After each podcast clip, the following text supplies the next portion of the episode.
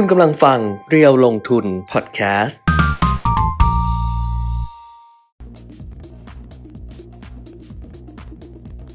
สวัสดีครับ มาพบกับอัปเดตใครลงทุนทางเพจเรียวลงทุนเช่นเคยนะครับ วันนี้ 14 กรกฎาคม 2566 นะก็ผมปิยมิตรยอดเมืองมาาคนเดียวนะครับ วันนี้ให้คุณแก้มพักนิดหนึ่งเพราะมี ภารกิจมีงานอะไรที่ต้องสะสางนะครับ แล้วก็เดี๋ยววันนี้เนี่ยจริง ๆ ประเด็นทางเศรษฐกิจเอง ก็อาจจะไม่ไม่ได้มีอะไรคืบหน้ามากนักนะเพราะว่าส่วนใหญ่เราจะคุยกันไปหมดแล้วล่ะเศรษฐกิจโลกเศรษฐกิจไทยนะครับสหรัฐจีน ญี่ปุ่น ยุโรปอะไรต่างๆนะครับ แต่ว่าสิ่งที่นักเศรษฐศาสตร์ นักวิเคราะห์ นักลงทุนนักธุรกิจ จับตาน่าจะเป็นเรื่องของการเมืองในประเทศของเรามากกว่านะครับในช่วงนี้เมื่อวานนี้ซึ่งเป็นวันที่ประชุมรัฐสภารัฐสภา เพื่อเลือกนายกรัฐมนตรีนี่ก็บางคนนี่ก็โอ้โหเฝ้าจอทั้งวันเลยนะครับเพราะว่ามีการถ่ายทอดสดด้วยนะก็การติดตาม ผมว่าน่าจะ มากเลย ถ้าถ้าวัดเป็นเรตติ้งนี่สูงเลยนะครับ การติดตามการอภิปรายนะของในรัฐสภานะครับ เกี่ยวกับการเลือกนายกรัฐมนตรี แล้วเดี๋ยวผมจะมีข้อสังเกตแล้วกันนะครับ เราเรียกว่าเป็นข้อสังเกตทางการเมืองนะอย่าอย่าเรียกว่าวิเคราะห์การเมืองเลยนะก็มีข้อสังเกตบางประการนะครับ ในเรื่องของการเมืองหลังเลือกนายกรัฐมนตรี นะครับ ซึ่งผลการลงคะแนนนายกรัฐมนตรีก็ไม่ได้รับความเห็นชอบจากสภานะครับ เพราะว่าคะแนนเสียงไม่ถึงนะแต่ว่ามีข้อสังเกตอยู่หลายประการ เดี๋ยวค่อยมาว่ากันนะครับ ก็ยังทักทายกันเข้ามาได้นะครับสำหรับคนที่ติดตามบางคนอาจจะคิดว่าวันนี้ไม่มีไลฟ์แล้วมั้งนะครับ เพราะว่ากว่าจะมานี่ล่วงเลยไปเท่าไหร่แล้วล่ะสิบ นาฬิกา 17 นาทีแล้วตอนนี้นะครับ ก็สามารถที่จะทักทายกันเข้ามาได้ เช่นเคยนะครับ เดี๋ยวค่อยๆ ไล่เรียงไปนะ เดี๋ยวเราไปดูประเด็นไปดูข้อมูลเกี่ยวกับตลาดหุ้นการเงินทองคำน้ำมันอะไรกันก่อนนะครับเสร็จแล้วดูข่าวสารทั่วๆไปเล็กน้อยนะครับ หลังจากนั้นจะมาว่ากันด้วยเรื่อง ข้อสังเกตทางการเมือง หลังเลือกนายกรัฐมนตรี ครั้งแรกนะครับ แต่ไม่ผ่านความเห็นชอบจากรัฐสภานะมันเกิดอะไรขึ้นและจะเกิดอะไรต่อไปอะไรอย่างนี้ยนะครับก็ก็เป็นการคุยกันนะครับให้ให้มุมมองจากทางฝ่ายของผมแล้วกันนะครับ แต่ว่าเเช่นเคยนะเวลาจะพูดถึงเรื่องที่เกี่ยวข้องกับประเด็นการเมือง ค่อนข้างที่จะเป็นสัดส่วนที่เยอะหน่อยในอัปเดตเทรนลงทุนเนี่ยจะไม่ขอรับคอมเมนต์ที่เกี่ยวกับการเมืองนะครับ เพราะว่าความคิดเห็นแตกต่าง บางคนก็ยอมรับความแตกต่างได้ บางคนก็ยอมรับความเห็นที่แตกต่างไม่ได้นะครับ เพราะฉะนั้นแล้วแต่นะอันนี้ก็ก็ผมจึงไม่รับคอมเมนต์ที่เกี่ยวข้องกับเรื่องทางการเมืองนะครับ แต่ว่าทักทายกันมาได้ทั่ว ๆ ไป สวัสดีครับ สวัสดีค่ะได้ปกตินะครับ แต่ว่าจะแสดงความคิดเห็นเกี่ยวกับพักนู้นพักนี้คนนั้นคนนี้เนี่ยไม่รับไม่รับนะครับอะ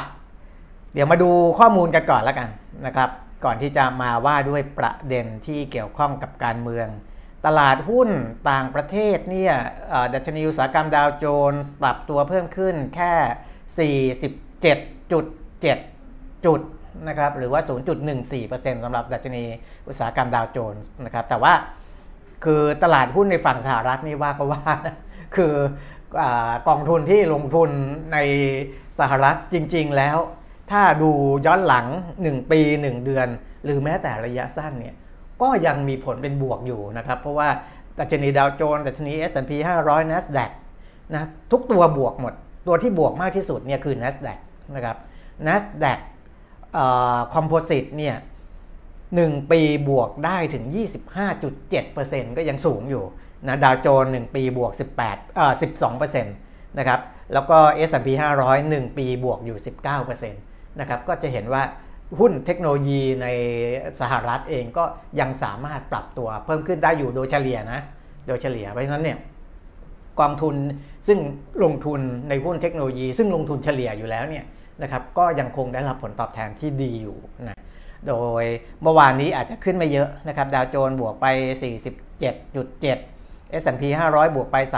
37.9 NASDAQ Composite บวกไปโอ้ NASDAQ บวกเยอะนะ219.6 จุด หรือว่า 1.6%นะครับ NASDAQ บวกค่อนข้างเยอะทางฝั่งยุโรปซึ่งปิดตลาดก่อนอเมริกาเนี่ยนะครับก็ ทางด้านของฟุตซี่บวกไป 24.0.3% DAX เยอรมันบวกไป 118.0.74% CAC 40 ฝรั่งเศสบวก 37 จุด หรือว่าบวก 0.5%นะครับในฝั่งเอเชียนิกเกอีบวกไป 74 จุด หรือว่า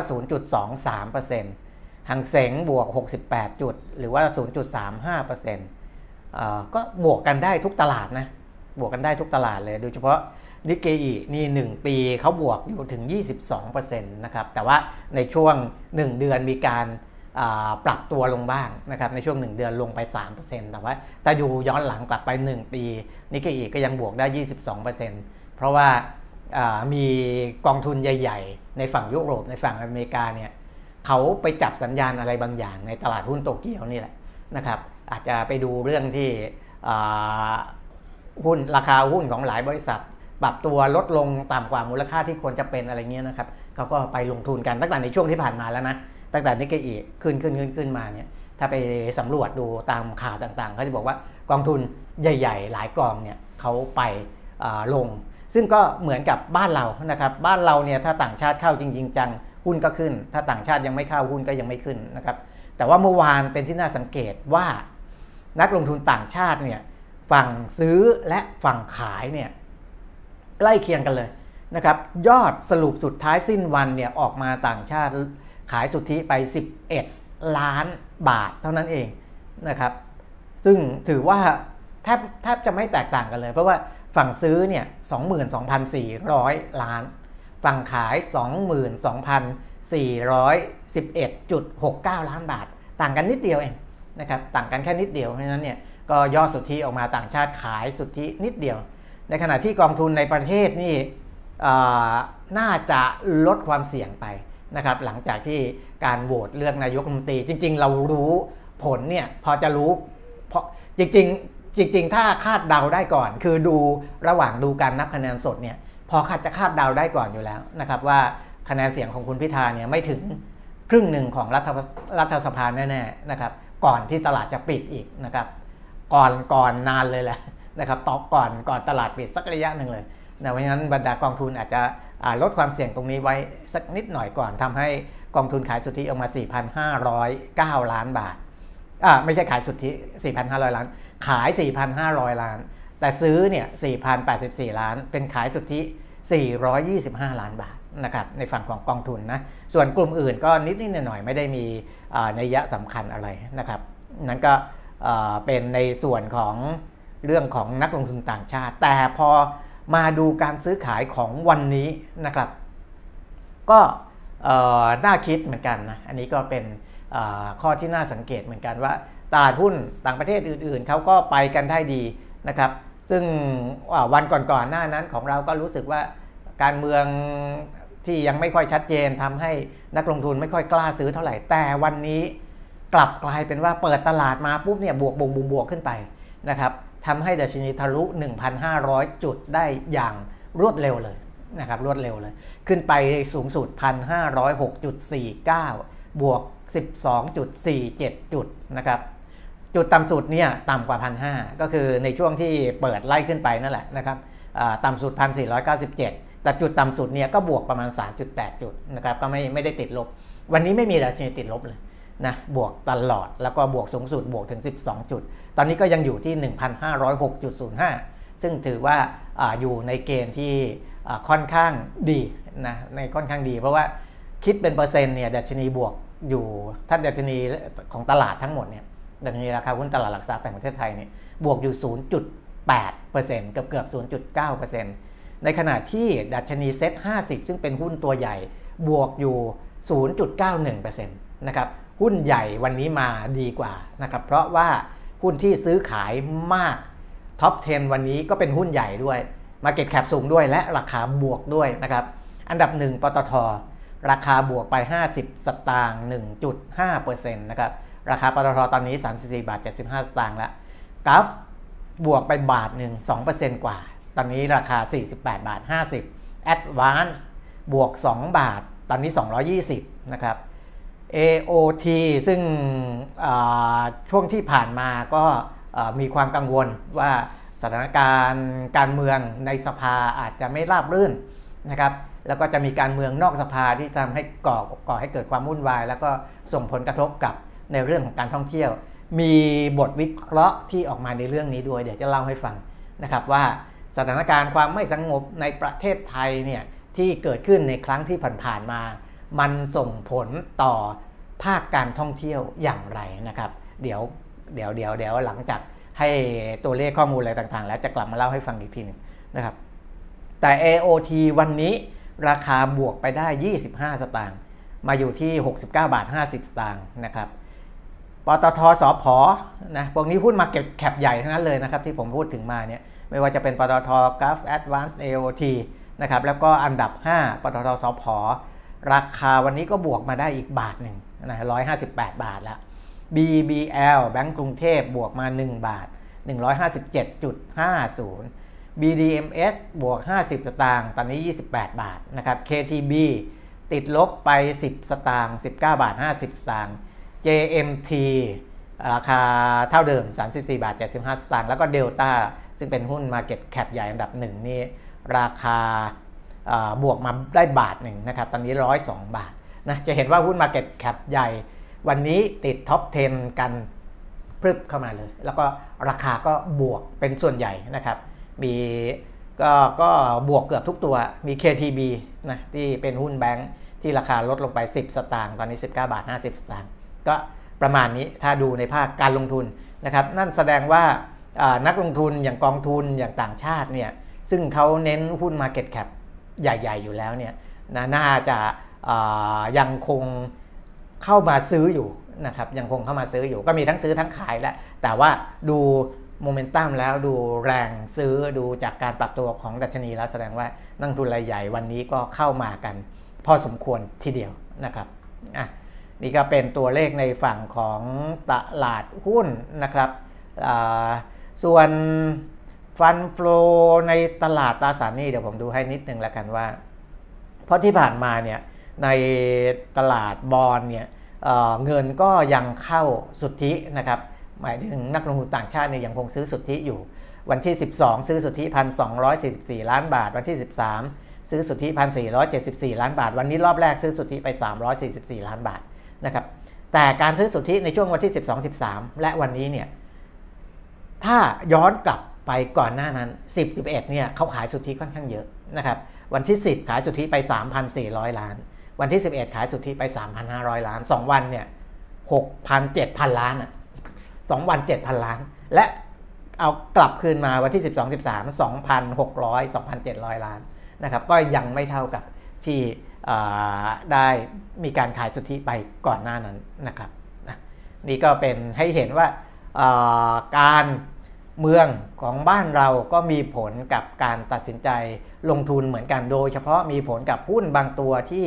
เกี่ยวข้องกับการท่องเที่ยวหรืออะไรพวกนี้นะครับ ผมพูดประเด็นนี้ก่อนเลยก็ได้นะก่อนที่จะไปดูข้อมูลอื่นๆนะครับ ทางกรุงศรีแคปิตอลนะครับก็ออกบทวิเคราะห์มานะครับว่าทำไมหุ้น AOT เมื่อวานนี้ถึงมีราคาปรับตัวลดลงไปถึง 3%นะครับ เนื่องมาจากความกังวลสถานการณ์ทางการเมืองในประเทศที่อาจจะฉุดตัวเลขนักท่องเที่ยวนะครับ แล้วก็เขาก็ไปอ้างอิงความไม่สงบในช่วงก่อนหน้านั้น ที่มีผลในเรื่องของการท่องเที่ยวนะครับก็ยกตัวอย่างความขัดแย้งทางการเมืองในประเทศเนี่ยสองสองเหตุการณ์ด้วยกันนะครับก็คือช่วงปี 2008 ถึง 2010 ช่วงนั้นมีการชุมนุมของกลุ่มพันธมิตรประชาชนเพื่อประชาธิปไตยนะครับมีการปิดท่าอากาศยานดอนเมืองสุวรรณภูมิ มีการชุมนุมใหญ่ของคนเสื้อแดง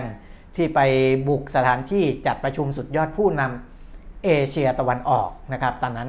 ถ้าใครอยู่ร่วมเหตุการณ์หรือว่าศึกษาเรื่องพวกนี้คงคงจะทราบแหละนะครับ เรามีถึงขนาดไปแบบเขาจะมีการประชุมผู้นำกัน ไปปิดเลยไม่ให้ประชุมนะครับก็เกิดการประทะวุ่นวายกันนะครับแล้วก็มาเกิดเหตุการณ์ในกรุงเทพอีกหลายครั้งมีละการมีเหตุระเบิด มีเหตุอัคคีภัยนะครับไฟม่งไฟไหม้กันทั้งกลางถนนทั้งในห้างอะไรต่ออะไรวุ่นวายไปหมดนะครับ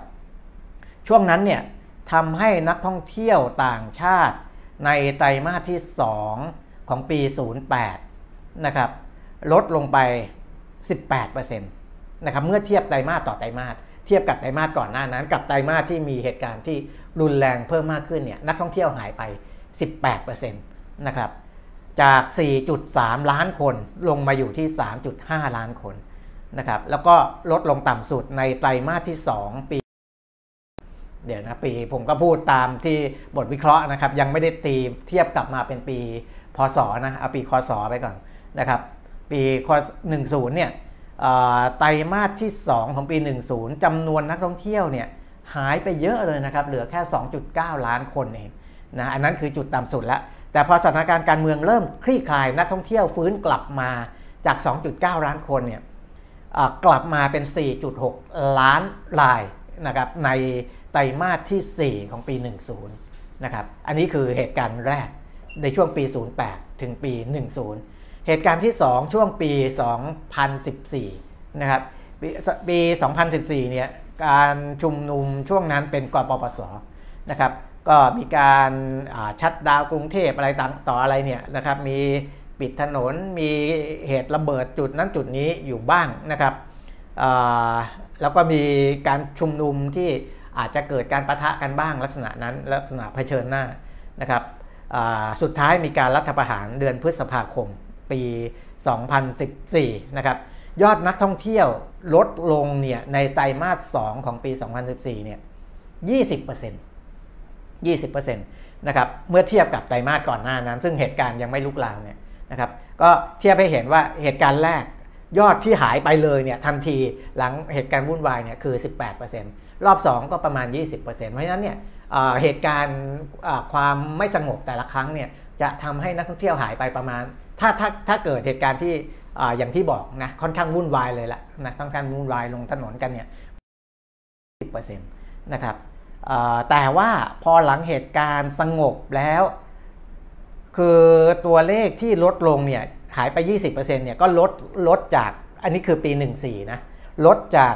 6.4 ล้านคน ลงไปอยู่ที่ 5.1 ล้านคน แต่พอเหตุการณ์สงบเพิ่มจาก 5.1 ล้านคนกลับมาเป็น 7.5 ล้านนะครับก็ถือว่าฟื้นกลับมาค่อนข้างเร็วเหมือนกัน การฟื้นกลับมาเนี่ยฟื้นกลับมาในไตรมาสที่ 4 ของปี 14นะช่วงที่ลดลงหนักๆเนี่ยไตรมาสที่ 2 ของปี 14 ก็จะเห็นว่านักท่องเที่ยวต่างชาติเนี่ยไม่ไม่ต้องรอนานนะอาจจะแบบช่วงที่เหตุการณ์ไม่สงบก็หายไปบ้าง แต่พอเริ่มเห็นท่าทีแล้วว่ากลับมาสู่ภาวะปกติแล้วเขาก็ไม่จำเป็นต้องแบบแบบหายแล้วหายไปเลยนะเขาก็กลับมาเร็วนะครับ หายไตรมาสสองไตรมาสสี่กลับมาแล้วอะไรอย่างเงี้ยเป็นต้น แล้วก็ไตรมาสสี่เนี่ยเป็น high season ด้วยนะครับ ก็อาจจะกลับมาเร็วกว่าปกติก็ประมาณนี้นะครับ อันนี้คือเหตุการณ์ที่เกิดขึ้นในอดีตที่ผ่านมานะครับ เพราะฉะนั้นเนี่ยพอนำมาประเมินกับเรื่องนักท่องเที่ยวที่หายไปกับเรื่องหุ้นของ AOT แล้วเนี่ยทางกรุงศรีโนมูระนะครับกรุงศรีแคปิตอลเนี่ยก็เลยบอกว่า downside risk ของ AOT เนี่ยจะไม่เยอะ นะครับ ถ้าหากว่าผู้โดยสารหายไป 5%รายได้จะหายไปไตรมาสละ 800 ล้านบาท คิดเป็นกำไรสุทธิจะลดลงประมาณ 9%นะครับ จะส่งผลกระทบต่อราคาเป้าหมายประมาณ 0.4%นะครับ เพราะฉะนั้น เพราะ เพราะอันนี้ดูจากเป็น เป็น เป็นในแต่ละซีเนโรในแต่ละสถานการณ์นะครับ ถ้าลดลงแค่นี้นะก็กระทบกับราคาเป้าหมาย นิดหน่อยแค่ 0.4%เท่านั้นเอง แต่ถ้าผู้โดยสารหายไป 10%จะกระทบต่อราคาเป้าหมายประมาณ 1%นะครับ เพราะว่ากำไรจะหายไปประมาณ 1,200 ล้านนะครับ ถ้ากระทบในเรื่องผู้โดยสารหายไป 20%อันนี้ประเมินแบบสูงสูงเลยนะ จะกระทบต่อราคาเป้าหมายประมาณ 2%นะครับ เพราะว่ากำไรจะหายไปประมาณ 2,500 ล้านบาทต่อไตรมาสนะครับ ต่อไตรมาสนะ นี่คือในเคสของ LOT แต่ก็ เอามาเล่าให้ฟังเพื่อให้เห็นภาพรวมนะครับว่าถ้ามีเหตุการณ์ความไม่สงบถึงขนาดที่ลงไปในถนนแล้วก็ยาวนานในบางประเทศเนี่ยเวลาเขาชุมนุมชุมนุมเสร็จกลับบ้านชุมนุมเสร็จกลับบ้านอันนี้ไม่เป็นไรนะครับ แต่ถ้าไปปักหลักทำให้มีปัญหาในการเดินทางมีปัญหา หรือทำให้เป็นที่หวาดระแวงของอผู้คนที่เขาจะท่องเที่ยวช้อปปิ้งหรืออะไรเนี่ยมันจะ ส่งผลส่งผลกระทบนะครับในเรื่องของตัวเลขนักท่องเที่ยวนะครับอะส่วนในประเด็นอื่นเดี๋ยวนะ ผมเพิ่งพูดไปหุ้นเองนะอัตราแลกเปลี่ยนนะครับ อัตราแลกเปลี่ยนเนี่ยค่าเงินดอลลาร์ที่อ่อนลงทำให้ค่าเงินสกุลต่างๆ แข็งค่าขึ้นค่อนข้างเร็วนะครับ โดยเฉพาะเงินเยน ญี่ปุ่นนี่โอ้โหหนึ่งสัปดาห์แข็งขึ้นมา 3.14%แข็งเร็วเลย แข็งเร็วและแข็งเยอะด้วยนะครับออลองลงมาเป็นลิงกิตของมาเลเซีย 1 สัปดาห์แข็งค่าขึ้น 3.11%เมื่อกี้ญี่ปุ่นเนี่ย 3.14%ใกล้เคียงกันนะครับ คือแข็งค่าขึ้นมา 3%กว่าภายใน 1 สัปดาห์ค่อนข้างเยอะนะครับ เงินวอนเกาหลีใต้ 1 สัปดาห์แข็งค่าขึ้นมา 2.4%เงินบาทเนี่ย แข็งค่าขึ้น 1 สัปดาห์ 1.5%ของเราอาจจะน้อยกว่าที่อื่นนะครับ แต่ก็มองถ้าเรามองในแง่ของเสถียรภาพของค่าเงินก็เป็นเสถียรภาพที่ค่อนข้างดีกว่าที่อื่นนะครับ เพราะว่า 1 เดือนเนี่ยของเราอ่อนลง 0.09%แต่ 1 สัปดาห์แข็งค่าขึ้นมา 1.5%ถือว่าการแกว่งตัวนี้น้อยนะครับน้อยเมื่อเทียบกับออย่างเอาของใครละเกาหลีใต้ เกาหลีใต้ 1 เดือนแข็งค่าขึ้น 0.25%แต่ว่า 1 สัปดาห์แข็งค่าขึ้นมา 2.4%อย่างนี้เป็นต้นนะครับเขาก็จะค่อนข้างผันผวนมากกว่าอะในเรื่องของค่าเงิน ในเรื่องของราคาทองคำราคาทองคำเนี่ยเดี๋ยวผม refresh นิดหนึ่งอะ gold spot 1,962.5 นะครับ ราคาที่ตั้งรับซื้อสำหรับทองคำแท่ง 32,050 บาท ขายออก 32,150 บาทนะครับทองรูปพรรณรับซื้อ 31,473.16 ขายออก 32,650 บาทนะครับสำหรับทองคำ1บาทนะก็ปรับเพิ่มขึ้นมา 100 บาทนะครับ อันนี้เป็นการปรับขึ้นของราคาทองคำในวันนี้ ส่วนราคาน้ำมันนะก่อนหน้านี้โอ้โหขึ้นแบบ ไม่มองไปข้างหลังเลยนะขึ้นต่ออีกนะครับ ขึ้นต่ออีกเช้านี้บวกมาอีกประมาณสัก 0.2%นะครับเวสเท็กซัสกับเบรนท์โดยเบรนท์เนี่ยราคาเขาไปที่ 81 บาท 40อ่าไม่ใช่บาท 81 48 เหรียญสหรัฐต่อบาร์เรลแล้วนะครับเวสเท็กซัส77.06 เหรียญสหรัฐต่อบาร์เรลนะครับ อันนี้คือราคาล่าสุดนะครับ ส่วน ที่ดูไบนี่ราคาเขาย้อนหลัง 1 วันเนี่ย 79 เหรียญสหรัฐต่อบาร์เรลนะครับ ก็กราฟราคาน้ำมันขึ้นอย่างนี้แล้วกันนะขึ้นขึ้นค่อนข้างชันและค่อนข้างสูงนะครับ เราถึงเห็นการปรับขึ้นราคาน้ำมันขายปลีกเป็นรายวันเลย ในช่วงนี้นะครับ ก็เนื่องจากมา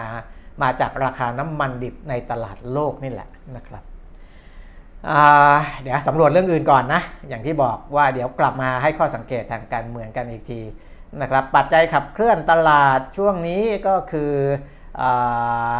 ในเรื่องของดัชนีราคาผู้ผลิตสหรัฐ ขยายตัวต่ำสุดในรอบเกือบ 3 ปีนะครับก็ก็ทำให้ความกังวลในเรื่องของเงินเฟ้อในเรื่องของอะไรก็อาจจะผ่อนคลายลงบ้างแหละนะครับ ใน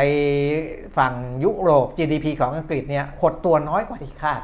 นะหดตัวน้อยกว่าที่คาดในเดือนพฤษภาคม GDP หดตัว 0.1%เมื่อเทียบเดือนต่อเดือนนะครับเดือนพฤษภาคม เทียบกับเดือนก่อนหน้านั้น ซึ่งจริงๆตลาดคาดไว้เนี่ยหรือว่านักวิเคราะห์นักเศรษฐศาสตร์คาดไว้เนี่ยน่าจะหดตัวประมาณสัก 0.3%ออกมาจริงหดตัว 0.1%ก็น้อยกว่าที่คาดนะครับแต่ว่าอย่าลืมว่าเดือนก่อนหน้านั้นเมษายนเนี่ยเขาขยายตัวนะครับขยายตัว 0.2% เมื่อเทียบกับเดือนก่อนหน้านั้นนะการหดตัวส่วนใหญ่มาจากภาคผลิตและภาคก่อสร้างนะครับ อันนี้คือของอังกฤษ ส่วนจีนนะยอดส่งออกเดือนมิถุนายนหดตัวไป 12.4%ยอดนำเข้าหดตัว 6.8%นะครับ นั่นก็สะท้อนว่าภาคผลิตยังไม่ค่อยดีนะครับ ยังไม่ค่อยดี ก็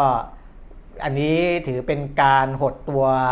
ของการส่งออกของจีนมากที่สุดในรอบ 3 ปีด้วยนะ3ปีด้วยนะครับเพราะนั้นเนี่ยอย่างที่ผมบอกว่าพอสำรวจแล้วสหรัฐจีนยุโรปตัวเลขก็ที่มีออกมาก็ยังค่อนข้างจะเป็นไปในทิศทางเดิมที่เราเคยเล่าให้ฟังแล้วนะครับว่าจีนเจอปัญหาอะไรยุโรปเจอปัญหาอะไรสหรัฐเจอปัญหาอะไร ก็ยังคงอยู่ในลักษณะเช่นนั้นนะครับยังไม่ได้เปลี่ยนแปลงไปมากนะครับ อะกลับมาว่ากันด้วยข้อสังเกตทางการเมืองที่ไม่รับคอมเมนต์ที่ที่จะเข้ามาในเรื่องของการเมืองนะก็ฟังฟังฟังฟังไปแล้วกันนะครับออันนี้ไม่ได้ไม่ได้บอกว่าต้องเห็นด้วยหรือไม่เห็นด้วย ถือว่าเป็นการให้ข้อสังเกตในฐานะที่ก็ผ่านผมก็ผ่านสถานการณ์ทางการเมืองมามาหลายสถานการณ์นะครับ สถานการณ์ทางเศรษฐกิจหลายสถานการณ์นะครับเข้าไปเกี่ยวข้องกับนักการเมืองก็หลายพักหลายกลุ่มนะครับ ก็พอจะมองได้ประมาณนี้นะครับ เมื่อวานนี้ การอภิปรายนะครับ เพราะว่าการเลือกนายกรัฐมนตรีต้องเข้าใจก่อนนะ ผมบอกมาก่อนหน้านี้ไว้แล้วว่า ตอนนี้มันป่วยการที่เราจะไปพูดถึง สิ่งที่มันเกิดขึ้นมาแล้วในอดีต ไม่ว่าจะเป็นที่มาของสว250 คนมายังไงลากตั้งมายังไงนั้นบ่วยการที่จะไปพูดถึงนะครับ อันนี้เราเราคุยกันในฐานะผู้ใหญ่กับผู้ใหญ่คุยกันนะไม่ได้คุยกันแบบเด็กๆพออะไรไม่ถูกใจก็จะไปอ้างนู่นอ้างนี่อ้างเหตุผลในอดีตอะไรอันนั้นเราเราเราไม่ไม่วันนี้ไม่คุยกันด้วยด้วยลักษณะของเด็กๆคุยกันนะครับ คุยกันแบบผู้ใหญ่คุยกันว่า ณตอนนี้สถานการณ์มันมาถึงขนาดนี้แล้วนะครับ สภามาแบบนี้มีสส500 มีสว250นะครับทั้งหมด 750 จะต้องได้คะแนนเสียง 376 เสียงนะครับเพื่อที่จะเป็นนายกรัฐมนตรีนะครับสถานการณ์ตรงนี้มาตามรัฐธรรมนูญนะครับมาตามประชามติหรืออะไรก็แล้วแต่นะฝ่ายที่ฝ่ายหนึ่งเขาก็บอกว่าประชามติก็มาอย่างนี้แล้วอีกฝ่ายหนึ่งบอกประชามติมัน มันมันมีรับลวงพางอยู่อะไรก็ว่ากันไม่ต้องไปพูดถึง ผู้ใหญ่คุยกันเนี่ยเขาเวลาเขาดูสถานการณ์ เขาก็จะมาดูว่าณสถานการณ์ ปัจจุบันเป็นอย่างนี้ ถ้าสมมุติเป็นพรรคการเมืองที่เป็นผู้ใหญ่ เขาก็จะมองว่าสถานการณ์ในสภาเป็นแบบนี้ จะทำอย่างไรที่จะให้ตัวเองเนี่ยไปสู่เป้าหมายได้นะครับ กินไว้ประมาณนี้ก่อนนะ เอาว่าตั้งต้นกันแบบนี้ก่อน สิ่งที่เกิดขึ้นคืออะไร เมื่อวานมีการอภิปราย และมีก็ทั้งทั้งสองฝ่ายนะครับฝ่ายที่เชียร์คุณพิธากับไม่เชียร์คุณพิธาเอาว่าเริ่มต้นเลยเนี่ยมีการเสนอชื่อนายกรัฐมนตรีคนเดียวคือคุณพิธานะครับ หลังจากนั้นก็อภิปรายกันนะครับสลับกันไปสลับกันมาทั้งคนที่เชียร์คุณพิธาและไม่เชียร์คุณพิธาก็ว่ากันไป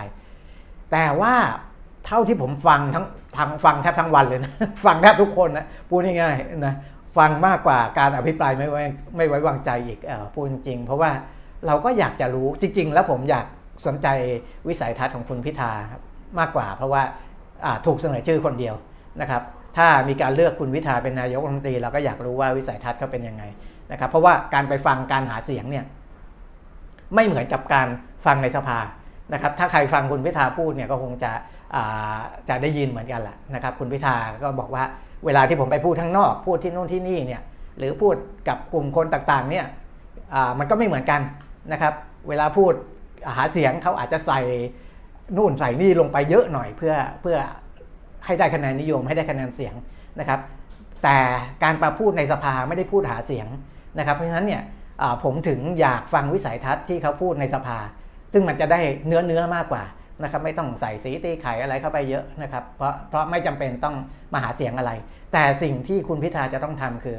ทำยังไงให้สมาชิกรัฐสภานะครับซึ่งหมายถึงทั้งสสและสวทำไมต้องหมายถึงสสด้วยนะครับ เพราะว่าสสไม่ใช่ทั้งหมดที่เขาจะลงคะแนนให้คุณพิธาที่ตกลงกันไว้ก่อนหน้านั้น ที่เป็นข้าวต้มมัดนะเพื่อไทยเขาเรียกว่าเป็นข้าวต้มมัดที่ผูกกันไว้กับก้าวไกลเนี่ยมันไม่ใช่สสทั้งหมดนะครับมันก็มี 8พัก300 กว่าเสียงนั่นแหละนะครับที่ผูกกันไว้แต่ยังมีสสอีกจำนวนหนึ่งที่เขาก็พร้อมจะลงคะแนนให้ได้ มันไม่ใช่ว่าพอเป็นนักการเมืองแล้ว ตัวเองไม่ได้เสนอชื่อนายก หรือว่าพรรคของตัวเองไม่ได้เสนอชื่อเป็นนายก แล้วจะโหวตให้คนที่ถูกเสนอชื่อ ไม่ได้นะครับ ไม่ได้มีกติกาอะไรบอกไว้อย่างนี้นะ ต้องเข้าใจก่อนว่าคนที่เล่นการเมืองแบบละอ่อน เพิ่งเข้ามาสมัยแรกแล้วมาพูดกันในโลกโซเชียลอะไรเป็นการไปกันมานี่ผมไม่ฟังพวกนั้นนะครับ ถือว่าอ่อนด้อยทางการเมือง ก็ไปพูดคุยกันในโซเชียลไปไม่ต้องไม่ต้องเอาความคิดเห็นเหล่านั้นมาเป็นสาระนะครับ แต่สาระจริงๆก็คือว่า ถึงแม้ว่าสอสอพักอื่น เขาจะไปเป็นฝ่ายค้านในอนาคตก็ตาม แต่ไม่ได้หมายความว่าเขาไม่มีสิทธิ์โหวตคุณพิธาเป็นนายกรัฐมนตรีนะครับอันนั้นสาระที่หนึ่งสาระที่สองวุฒิสมาชิก หรือว่าสวสมาชิกวุฒิสภาเนี่ยนะครับ ไม่ใช่ทุกคนทั้ง 250 คนที่ถูกปิดหูปิดตาปิดปาก ถูกมัดมือมัดขานะครับ ไปลงคะแนนให้คุณพิธาไม่ได้ ไม่ใช่นะครับ คุณจะไปตั้งข้อสังเกตแบบนั้นไม่ได้นะไม่ได้การตั้งข้อสังเกตแบบนั้นมันเด็กๆเเกินไปนะเราเวลาเราคุยกันหรือว่าเวลาเรามองเหตุการณ์บ้านเมืองเราต้องมองแบบผู้ใหญ่นะมองแบบผู้ใหญ่ อย่าไปมองแบบเด็ก ๆ อย่าไปเอาความคิดเห็นโซเชียลแบบเด็ก ๆ มัธยมเด็ก ๆ มหาวิทยาลัยยังไม่จบปริญญานะแชทกันเกลียนคีย์บอร์ด พิมพ์อย่างนู้นอย่างนี้ อย่าไปเอามาเป็นสาระนะครับ เอาสาระแบบผู้ใหญ่แบบคนที่มองการเมืองแบบการเมืองที่และมองประเทศชาติแบบที่ทำเพื่อประเทศชาติจริง ๆนะครับ สิ่งที่เขากองเชียร์กันนู่นนี่นั่นเนี่ยเอามาเป็นองค์ประกอบแค่นั้นเอง เป็นองค์ประกอบเพื่อดูว่าประชาชนตอนนี้กระแสไปแบบไหนนะครับวัยรุ่นกระแสไปแบบไหน วัยกลางคนกระแสไปแบบไหน วัยผู้ใหญ่กระแสไปแบบไหน แต่อย่าเอามาเป็นสาระ ถ้าไม่งั้นเนี่ยคุณจะบริหารประเทศไปไม่ได้เลยนะครับ เพราะว่าสถานการณ์ปัจจุบันของประเทศและของโลกเนี่ยมันบริหารโดยเสียงของโซเชียลไม่ได้ ไม่ได้ เพราะเสียงของโซเชียลเนี่ยมันมีทั้งเฟกมันมีทั้งอารมณ์ความรู้สึกอะไรปนอยู่ในนั้น เยอะแยะมากมายไปหมดนะครับ คุณต้องบริหารบนพื้นฐานความคิดของของคนที่ที่มีวิจารณญาณในเชิงที่ทำประโยชน์สูงสุดเพื่อบ้านเมืองนะครับ และต้องคิดแบบผู้ใหญ่ง่ายๆนะครับสวไม่ใช่ทุกคนที่เขาจะไม่โหวตให้พรรคก้าวไกล มันเป็นไปไม่ได้นะมันจะไปคิดแบบนั้นเหมารวมเหมาเข่งมันไม่ได้ เพราะฉะนั้นเนี่ยสิ่งที่คุณพิธาจะต้องสื่อสารเนี่ยจะสื่อสารยังไงที่ทำให้สสที่เขาไม่ได้อยู่ใน 8พักที่จะจับมือกันเดินหน้าไปเป็นรัฐบาลเนี่ยโหวตให้ทำยังไงที่จะให้สวนะครับ ซึ่งหลายๆคนเขาก็ยังไม่ได้ปักธงส่วนที่เขาเขาเขาปักไปแล้วว่าเขาจะไม่เลือกอันนั้นก็เรื่องหนึ่งนะครับ แต่ว่าถ้าใครไปดูกระแสก่อนหน้านั้นเนี่ยยังมีคนในพักก้าวไกลเอง ในพักเพื่อไทย หรือว่าในพักร่วม 8พักก็ยังออกมาพูดอยู่เลยว่า โอ้ย ไม่มีปัญหานะครับคุยกับสวแล้วหลายคนคะแนนเนี่ยน่าจะมาเลือกคุณพิธาบางทีเลือกรอบเดียวก็จบแล้ว นั่นหมายความว่ายังมีสวอีกหลายคนที่เขาพร้อมจะสนับสนุนคุณพิธาเป็นนายกรัฐมนตรีนะครับ อะอันนี้คือเบื้องต้นก่อน และสิ่งที่เกิดขึ้นคืออะไร ในช่วงอภิปรายนะครับถ้าใครดูช่องที่เป็นอภิปรายไปด้วย แล้วก็มีช่องแชทอยู่ข้างๆนี่นะคือคือผมดูนะ ผมดูแชทด้วยบางคนก็ลำคาญไม่ดูแชทก็คือเปิดจอใหญ่ ๆ ไป ดูการอภิปรายอย่างเดียวไม่สนใจว่าเขาแชทอะไรกัน ผมดูแชทไปด้วยก็สนุกดีนะครับแต่บางคนที่แบบ ที่เขาทนอะไรแบบนี้ไม่ได้ก็ก็ไม่ไม่ควรดูนะ เพราะมันจะแชทมันจะเหวี่ยงเหวี่ยงมากเลยนะแล้วก็จะมีคำอะไรที่มันมันแบบที่แปลกๆนะครับก็จะมีแชทเข้ามาว่า โอ้ยหนึ่งหนึ่งสองอีกแล้วนะพูดกันแต่มาตราหนึ่งหนึ่งสองไม่มีอะไรจะพูดกันแล้วหรือไงนะครับ สรุปก็คือว่าตั้งแต่ต้นจนจบ สิ่งที่ คนที่เขาตั้งข้อสังเกตกับตำแหน่งนายกรัฐมนตรีที่มีผู้เสนอคนเดียวคือคุณพิธาเนี่ยติดใจอยู่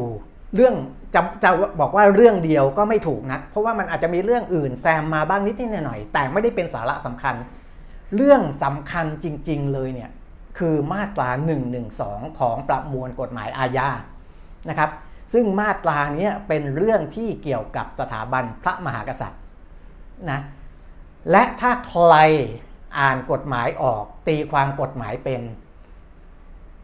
ไม่ต้องเก่งกฎหมายนะ ผมนี่ไม่ได้จบนิติศาสตร์ แต่ผมสามารถคุยกับที่ปรึกษากฎหมายได้รู้เรื่องนะครับ คุยกับอายการรู้เรื่องนะครับ คุยกับทนายรู้เรื่อง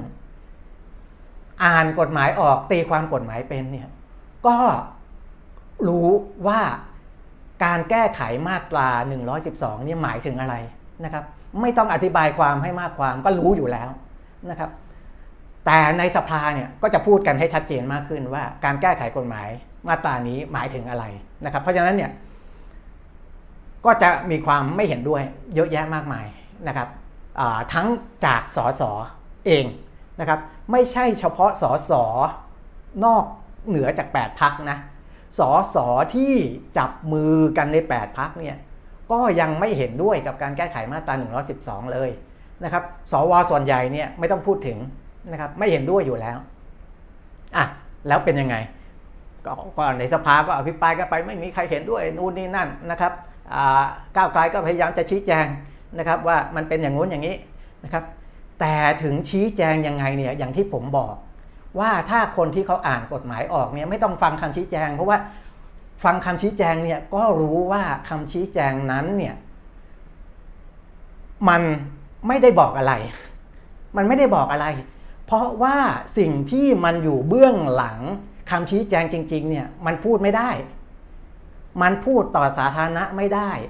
พูดพูดยังไม่ต้องพูดถึงว่าพูดต่อสภาไม่ได้นะ พูดต่อสาธารณะก็ไม่ได้นะครับ มีการถ่ายทอดอยู่คุณยิ่งพูดไม่ได้นะครับ มันรู้อยู่แล้วนะครับ เพราะฉะนั้นเนี่ย ถึงจะมีการคอมเมนต์ว่า โอ้ยก็เขาชี้แจงไปแล้วไงทำไมไม่ฟังล่ะว่าว่าเขาชี้แจงจนปากจะฉีกอยู่แล้ว ฟัง แต่มันฟังไม่ขึ้นอยู่แล้ว เพราะว่าเหตุผลจริง ๆ มันไม่ได้อยู่ที่คำชี้แจง เหตุผลจริงๆเนี่ยมันอยู่ข้างใต้นั้น ซึ่งไม่สามารถพูดได้นะครับด้วยเหตุนี้มาตรา1นึจึงเป็นประเด็นหลักที่ทำให้คุณพิธาเนี่ยไม่ได้รับคะแนน โหวตจากสภาที่เพียงพอ อะทีนี้มันเป็นยังไง ข้อสังเกตที่หนึ่งคืออก็มีคนตั้งข้อสังเกตว่าทำไมคุณพิธาไม่ยอมถอยในเรื่องของ1นึถ้าคุณพิธาถอยอาอาจจะได้เป็นนายกก็ได้นะนะครับแต่ก็มีเกียนคีย์บอร์ดมาล้วตึงตึงตึงตึงตึงตึงโอ้ยไม่จริงหรอกนะถึงก้าวไกลถอยมาตรา112เขาก็ต้องหาประเด็นอื่นมาเล่นงานอยู่ดียังไงคุณพิธาก็ไม่ได้เป็นนายกอยู่ดี หลักคิดเรื่องนี้คืออะไรนะครับ ถอยกับไม่ถอย ได้เป็นนายกกับไม่เป็นนายก หลักคิดเลย เอาประเด็นนี้ก่อนนะครับ ถ้าไม่ถอย อันนี้เอาเอาสองเรื่องนะ เวลาคนที่จะเป็นผู้นำคนที่จะเข้าไปเป็นรัฐมนตรีจะไปเป็นนายกรัฐมนตรีเนี่ย เวลาคิดอะไรต้องคิดแบบมีลอจิกมีตรรกกะนะครับ ต้องต้องสามารถอธิบายความได้ เอาเรื่องนี้ก่อนว่าถอยกับไม่ถอย เป็นยังไงสองเรื่องเนี้ยการถอยกับการไม่ถอยเนี่ยเรื่องหนึ่งเนี่ยเรารู้คำตอบ กับอีกเรื่องหนึ่งยังไม่รู้คำตอบ ณขณะนั้นนะณขณะที่มีการอภิปรายกันอยู่แล้วก็คนกองนอกคนข้างนอกก็เชียร์ว่าถอยเถอะร้อยสิบสองมาอีกอีกสิ่งหนึ่งบอกว่าอย่าไปถอยอย่าไปถอยนะครับ สิ่งที่มันจะเกิดขึ้นในสองเรื่องนี้เนี่ย ด้านหนึ่งเนี่ยมีคำตอบชัดเจนอยู่แล้วนะครับ ว่าถ้าคุณไม่ถอย คนที่เขาอภิปรายไว้เนี่ยเขาไม่ลงคะแนนโหวตให้อยู่แล้วนะครับ เพราะฉะนั้นเนี่ยตอนที่คุณพิธาพูดสุดท้ายพูดสรุปสุดท้าย และไม่ถอยเรื่องมาตรา 112 เนี่ย ผมไม่สนใจแล้ว ผมเดินไปห้องน้ำเลยนะครับ เพราะผมรู้คำตอบอยู่แล้วว่า ไม่ผ่านนะครับ ไม่ผ่าน อันนี้คำตอบมันชัดเจน ถ้าไม่ถอยนะ อีกด้านหนึ่ง ถ้าถอย ถ้าสมมุติคุณพิธามาอีกแบบหนึ่งนะครับ ตอนปิดสรุปจบครับ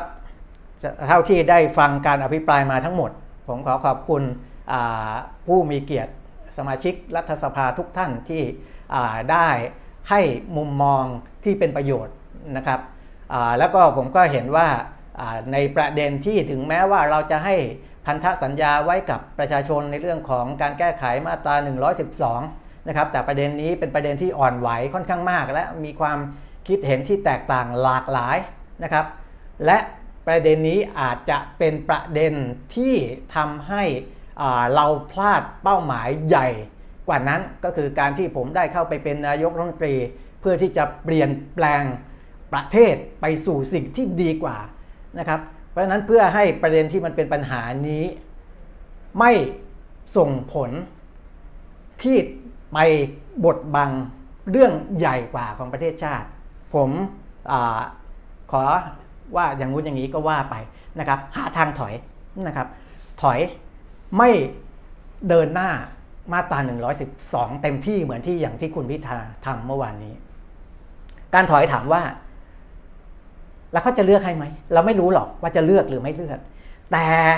ในทางที่หนึ่งเนี่ยรู้อยู่แล้วว่าไม่เลือก ในทางที่สองคุณไม่รู้หรอกหรอกว่าจะได้คะแนนเสียงพอหรือไม่พอ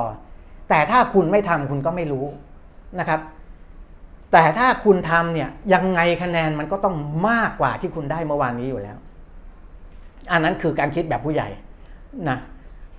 แต่เขาอาจจะไม่ต้องการ เพราะว่าคุณพิธาเขาออกมายืนยันว่ายังไงก็จะเดินหน้า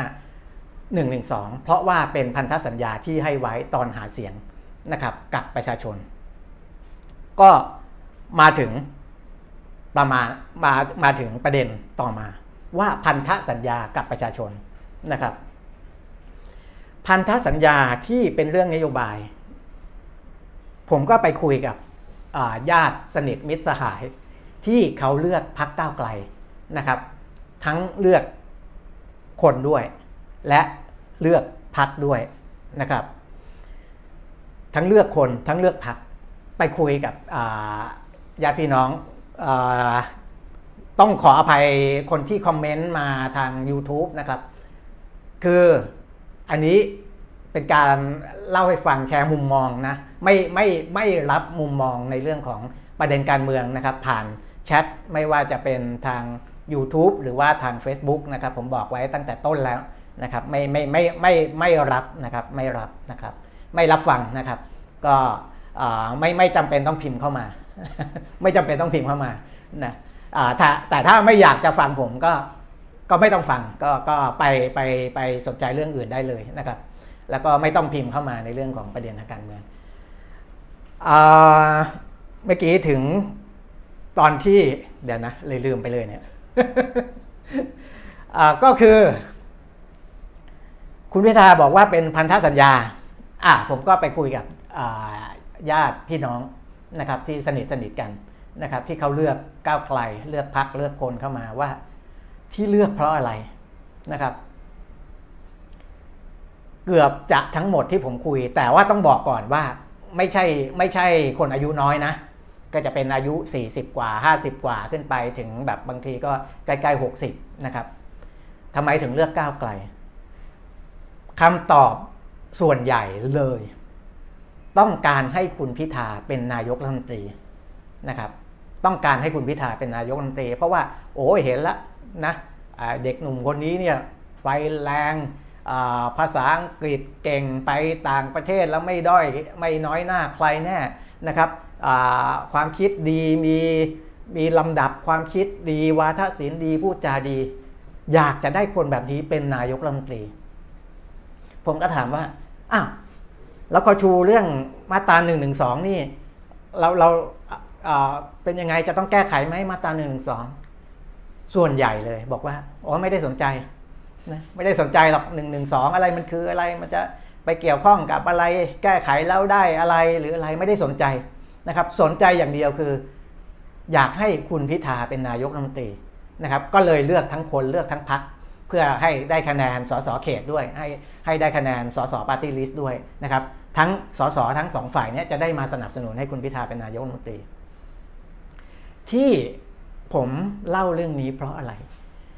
เพราะว่าคุณพิธาพูดเสมือนกับว่า คนทุกคนที่เลือกก้าวไกลเนี่ย เขาต้องการแก้ไขมาตรา 112 หรือว่า 112 ของประมวลกฎหมายอาญาเนี่ยสิ่งที่ผมจะบอกก็คือว่ามันไม่ใช่อย่างนั้นนะครับ มันไม่ใช่แบบที่คุณพิธาคิด เพราะว่าคนที่เขาเลือกสอสอก้าวไกล และเลือกพักก้าวไกลเนี่ยเขาเลือกด้วยเหตุผลที่แตกต่างหลากหลายกันมากมายเลยนะครับ แต่ว่าเหตุผลหลักๆเลยเนี่ยผมเชื่อว่านะไปสำรวจดูก็ได้ ผมเชื่อว่าเหตุผลหลักๆ เลยคืออยากให้คุณพิธาเป็นนายกรัฐมนตรี เพราะฉะนั้นเนี่ยเมื่อมันมีประเด็นเกิดขึ้นในสองเรื่อง อันนี้ต้องเลือกอีกแล้วนะครับ เมื่อกี้เลือกว่าจะถอยหรือไม่ถอยในสภา ตอนนี้มีให้เลือกเหมือนกันนะครับ ว่าพันธสัญญาสองเรื่อง พันธสัญญาเรื่องหนึ่งคือ คุณพิธาจะต้องเข้าไปเป็นนายกรัฐมนตรี เพื่อให้เป็นไปตามที่คนที่เขาเลือกคุณพิธาเข้าไปเนี่ย หรือเลือกพักก้าวไกลเข้าไปเนี่ย ไม่ผิดหวัง อันนี้พันธสัญญาที่หนึ่ง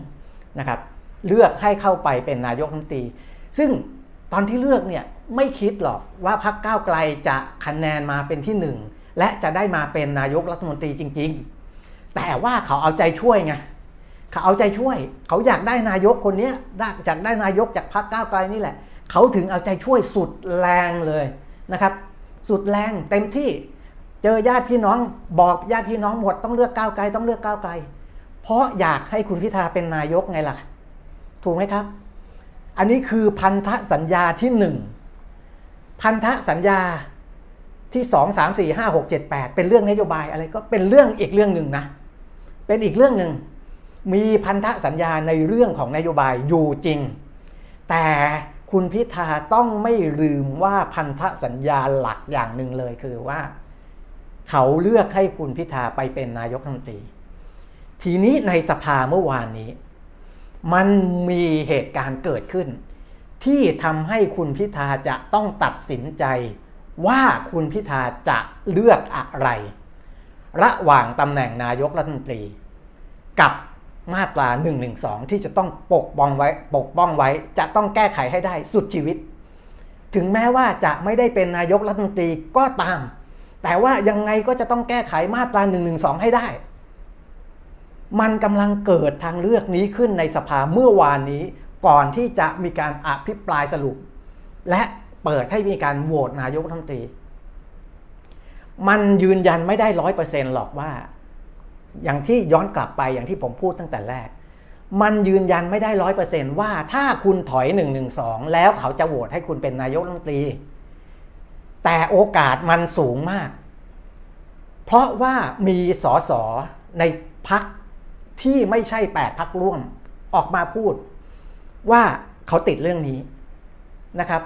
ถ้าไม่ติดเรื่องนี้เนี่ยเขาก็พร้อมสนับสนุนด้วยซ้ำสวถ้าไม่ติดเรื่องนี้ หลายคนก็พร้อมสนับสนุน นะครับ มีโอกาสสูงถ้าถอยแล้วจะทำให้คุณพิธาได้รับเลือกเป็นนายกรัฐมนตรี แต่คุณพิธาไม่เลือกทางนั้น ถามว่าหล่อไหมหล่อนะคุณพิธาหล่อเลยนะโอ้ยผมเป็นคนที่มีอุดมการนะผมพูดคำไหนคำนั้น ผมจะต้องแก้หนึ่งหนึ่งสองยังไง ผมจะต้องยืนยันเรื่องแก้หนึ่งหนึ่งสองไปตลอดชีวิตผม ผมจะไม่มีทางเปลี่ยนแปลงจุดยืนในเรื่องนี้ แต่คุณกำลังทำให้พันธสัญญาอีก ข้อหนึ่งที่ประชาชนเขาคาดหวังกับคุณเนี่ยว่าคุณควรเข้าไปเป็นนายกรัฐมนตรีมันด้อยกว่าอีกเรื่องหนึ่ง มันด้อยกว่ามาตรา1นึนะครับ อันนี้คุยกันด้วยหลักของการวิเคราะห์นะในในในในในเชิงสิ่งที่มันเกิดขึ้นกับสถานการณ์ปัจจุบัน นะครับ อย่าไปเอาปัญหาที่ในอดีตมามายุ่งนะครับ เพราะว่าเวลาเราทำงานในลักษณะผู้ใหญ่เนี่ยอะไรมันก็เกิดขึ้นได้นะครับ สิ่งที่มันเกิดขึ้นได้ในชีวิตเนี่ยมันเข้ามาสอดแทรกได้ตลอดเวลาอยู่แล้ว ผู้ใหญ่ที่ดีที่จะก้าวไปในอนาคตไปเป็นผู้นำเนี่ยจะต้องสามารถตัดสินใจในแต่ละช่วงเวลาที่สถานการณ์มันเปลี่ยนแปลงไปได้ตลอดเวลา ให้เข้ากับสถานการณ์นั้น เพื่อให้มันดีที่สุดกับ ประเทศชาติประชาชนหรืออะไรก็แล้วแต่ที่คุณไปรับปากเขาไว้ พันธสัญญาในการเข้าไปเป็นนายกรัฐมนตรี ถูกบดบังด้วยพันธสัญญาในเรื่องของการแก้ไขมาตรา1นึตรงนี้ฝากไปคิดนะครับ ฝากไปคิด ว่าถ้าสมมุติว่าเราเดินไปในที่แจ้ง ในสภาวะปกตินะครับ ผมสวมหมวกใบหนึ่ง เป็นหมวกกระดาษนะสวมมาไม่มีอะไรรัดนะครับเป็นหมวกกระดาษแหลมๆใบหนึ่งสวมอยู่บนหัวเนี่ยนะครับแล้วก็ถือลูกโป่งที่มันลอยได้ลูกโป่งสวรรค์หรืออะไรที่อัดแก๊สเนี่ยสองมือนะครับหมวกใบนี้คือหมวกที่ว่าที่นายกรัฐมนตรี กับอีกสองมือเนี่ยเป็นเรื่องนโยบายที่ไปหาเสียงไว้กับประชาชนนะครับ เดินเดินไปเนี่ยถ้าสถานการณ์มันเป็นปกติ ไม่มีลมแรงไม่มีอะไรเนี่ย เราก็สามารถประคับประคองไปได้ทั้งหมด ทั้งหมวกนายก ทั้งนโยบาย ทั้งสองทั้งทั้งสองเรื่อง แต่ในสถานการณ์ที่มันเกิดขึ้นในปัจจุบัน มันไม่ใช่สถานการณ์ปกตินะครับ สถานการณ์ปกติเขาไม่มีการให้สวมาโหวตนายกรัฐมนตรีแต่เมื่อมันเกิดขึ้นแล้ว และมันเป็นสถานการณ์ที่ไม่ปกติ คนที่จะไปเป็นนายกจะไปเป็นรัฐมนตรีจะไปเป็นอะไร ต้องเข้าใจว่านี่มันคือสถานการณ์ที่ไม่ปกติ คุณจะใช้แนวความคิดแบบสถานการณ์ปกติ มาใช้ไม่ได้ ถ้าคุณคิดได้แค่นั้น คุณเป็นนายกและเป็นรัฐมนตรี เพื่อที่จะนำพาประเทศนี้ ไปสู่แสงสว่างไม่ได้นะครับ ในสถานะในสภาวะที่มันไม่ปกติ คุณกำลังเดินไปหมวกกระดาษอยู่บนหัวคุณ ลมแรงพัดมาเนี่ยนะครับ และสมมุติว่าคุณไม่สามารถที่จะเอามือที่กำลูกโป่งเนี่ยไปกำหมวกได้ด้วย คุณจำเป็นที่จะต้องปล่อยลูกโป่งเพื่อไปยึดหมวกไว้นะครับ ซึ่งเป็นหมวกนายกไว้เนี่ยคุณจะปล่อยไหม จะปล่อยมือไหม ถ้าไม่ปล่อยมือลมก็พัดหมวกออกไป ก็หลุดออกไปตำแหน่งนายกคุณไม่ได้ แต่คุณยังหล่อนะ ยังหล่ออยู่ โอ้ยผม พูดคำไหนคำนั้น ให้คำมั่นสัญญาไว้ ถ้าผมไม่ได้ ผมยอมไปเป็นฝ่ายค้าน หมวกนายกหลุดไปแล้วไงยังไงก็ต้องไปเป็นฝ่ายค้านอยู่แล้ว เพราะว่ากำลูกโป่งซึ่งเป็นมาตรา1นึไว้ในมือนะครับ ก็ไปเป็นฝ่ายค้านเพื่อที่จะไปเสนอแก้ไขมาตรา1นึเพราะว่าการแก้ไขมาตรา1นึเนี่ยไม่จำเป็นต้องรัฐบาลก็แก้ไขได้นะเป็นสสทั่วๆไปก็เสนอได้อยู่แล้ว เพราะว่าอันนั้นคือสภานิติบัญญัตินะครับ ก็กำไปกำไปนะอันนั้นคือคุณเลือกทางนี้หรือเปล่า นะคุณเลือกทางนี้ ก็มันก็จะไปแบบนี้ แต่ทั้งหลายทั้งปวง ยังไม่ได้ปิดทางที่คุณพิธาจะกลับมาเป็นนายกรัฐมนตรีไม่ได้นะครับ เพราะว่าการประชุมสภาเพื่อลงมติเลือกนายกรัฐมนตรีไม่ได้มีครั้งเดียวนะครับไม่ได้มีครั้งเดียว แต่ครั้งที่สองครั้งที่สามจะไม่ง่ายแบบนี้ และสถานการณ์มันจะเปลี่ยนไปนะครับ และสถานการณ์มันจะเปลี่ยนไปนะครับ นี่คืออสิ่งที่เกิดขึ้นในช่วงของเมื่อวานกับข้อสังเกตการทางการเมือง เห็นด้วยไม่เห็นด้วยไม่เป็นไรนะครับ ไม่ต้องแสดงความคิดเห็นอะไรเข้ามานะครับ แค่อยากจะแชร์ให้ฟังแบบที่ผู้ใหญ่คุยกันนะครับ เพราะว่าผมเนี่ยเป็นคนเล่น Tik t o อก ไม่ไม่ใช่เล่น Tik t o อกแบบมี Account นะ ผมไม่ไม่ได้เปิดบัญชี Tik t o อกแต่คนที่ไม่มี Account เนี่ยก็สามารถเข้าไปดูได้นะไล่ดูได้เล่น Tik t o อกเล่นทวิตเตอร์นะครับผมมีบัญชีทวิตเตอร์นะครับเพราะฉะนั้นผมก็ไปส่องทวิตเตอร์และทวิตเตอร์เนี่ยเราก็ต้องไปติดตามมุมมองความเห็นที่หลากหลายนะเพราะถ้าเราติดตามฝ่ายเดียวเนี่ยเวลาที่สิ่งที่เราเห็นเนี่ยมันก็จะมาฝ่ายเดียวเพราะฉะนั้นเนี่ยผมจะติดตามมากมายหลากหลายมาก เพราะฉะนั้นผมจะรู้อยู่แล้วว่ากระแสในโลกโซเชียลเนี่ย มันเป็นยังไง ผมถึงบอกว่าเราไปเอาอาสาระจากกระแสในโลกโซเชียลมาเป็นสาระของคนที่จะเข้าไปบริหารประเทศเนี่ยมันไม่ได้ รับฟังได้เป็นกระแสได้ แต่ว่าเวลาที่จะเอามาวิเคราะห์และตัดสินใจเนี่ยต้องใช้สติ ปัญญา วิสัยทัศน์ ที่เพียงพอนะครับสิ่งที่ผมเป็นห่วงในเรื่องของอพักก้าวไกลเนี่ยอย่างที่ผมเคยบอกแล้วนะครับว่าผมอยากให้คุณพิธาเนี่ยได้ได้เข้ามาเปลี่ยนแปลงอะไรก็ตามนะครับแต่สิ่งที่ยังเป็นห่วงก็คือว่าด้วยประสบการณ์ของของคนในพักนี้ที่ค่อนข้างจะน้อยนะค่อนข้างจะน้อยอและอาจจะตัดสินใจอะไรได้ไม่รอบด้าน คิดไม่รอบคอบ เนื่องจากว่าตัวเองเนี่ยมีประสบการณ์ตรงน้อยเกินไป น้อยเกินไป ไม่เคยผ่านเหตุการณ์ที่มันหนักหนาสาหัสมา คุณไม่เคยผ่านแรงกดดันที่มันมากมายมหาศาลจากด้านต่างๆ มาเนี่ยมันทำให้คุณเนี่ยขาดอะไรหลายเรื่องนะครับ การขาดหลาย ๆ เรื่องก็ไม่ใช่ว่าจะขึ้นมาเป็นรัฐมนตรีไม่ได้ แต่ต้องฟังผู้หลักผู้ใหญ่ที่เขาเคยผ่าน เรื่องต่างๆ มามากมายด้วยประสบการณ์ตรงนะไม่ใช่ผ่านด้วยการอ่านมาด้วยการฟังมาด้วยการอะไรไม่ใช่เขาผ่านมาด้วยประสบการณ์ตรงของเขาเองเนี่ยต้องฟังต้องฟังผู้ใหญ่เขาบอกบ้างนะครับฟังที่ปรึกษาที่ก็เป็นผู้ใหญ่ เวลาตั้งที่ปรึกษาก็อย่าตั้งเด็ก ๆ หมดนะครับไม่ใช่ว่าโอ้โหเอาเอาเนี่ยแหละพวกเพื่อนๆกันเนี่ยเด็กๆนะคุยกันง่ายดี ตั้งพวกนี้มาเป็นที่ปรึกษาหมดเลย มันมันก็จะเด็กเกินไปอะ นะคุณควรตั้งผู้ใหญ่เข้ามาเป็นที่ปรึกษาให้บ้าง เพื่อฟังมุมมองของผู้ใหญ่ ฟังประสบการณ์ตรงของผู้ใหญ่บ้าง และคุณจะเป็นคนรุ่นใหม่ไฟแรง ถ้าสมมติว่าได้เข้ามาบริหารประเทศจริงๆเนี่ยมันก็จะทำให้มัน balance กันนะระหว่างไฟที่แรง ระหว่างสิ่งที่คุณอยากจะเปลี่ยนแปลงนู่นนี่นั่นโอ้ยเข้ามาแล้วอยากเปลี่ยนไปหมดเลยไอ้นี่ก็อยากเปลี่ยนนี่ก็อยากเปลี่ยนนะมันจะได้มีคนที่เขาคอยมา ดึงๆไว้บ้าง ว่า เอ้ยเออจะเปลี่ยนนู่นเปลี่ยนนี่ต้องระวังหน่อยนะ ให้มันค่อยเป็นค่อยไปได้ไหมอย่าไปเปลี่ยนทีเดียวเปลี่ยนทีเดียวเดี๋ยวมันจะกระทบนู่นนี่นั่นนะครับ มันก็มีแค่นี้เองนะในเรื่องราวที่เกิดขึ้นตั้งแต่เมื่อวาน ซึ่งผมก็ไม่ได้ฟังความเห็นของคนอื่นนะว่าเขาพูดอะไรกันยังไงนะครับ อันนี้เป็นเรื่องที่ผมดูดูเอง ดูการอภิปรายเอง ด้วยตาตัวเอง ฟังเองนะครับ และก็คิดเอง และถ่ายทอดเอง เพราะฉะนั้นไม่ต้องแสดงความคิดเห็นมาว่า คุณอย่างงู้นอย่างนี้แล้วไม่ไม่ไม่ต้องไปพาดพิงอะไรคนอื่นนะครับ พอจบนะ11นาฬิกา13 นาทีนะครับ ก็มาเจอกันใหม่เมื่อชาติต้องการนะครับ วันนี้ไปแล้ว สวัสดีครับ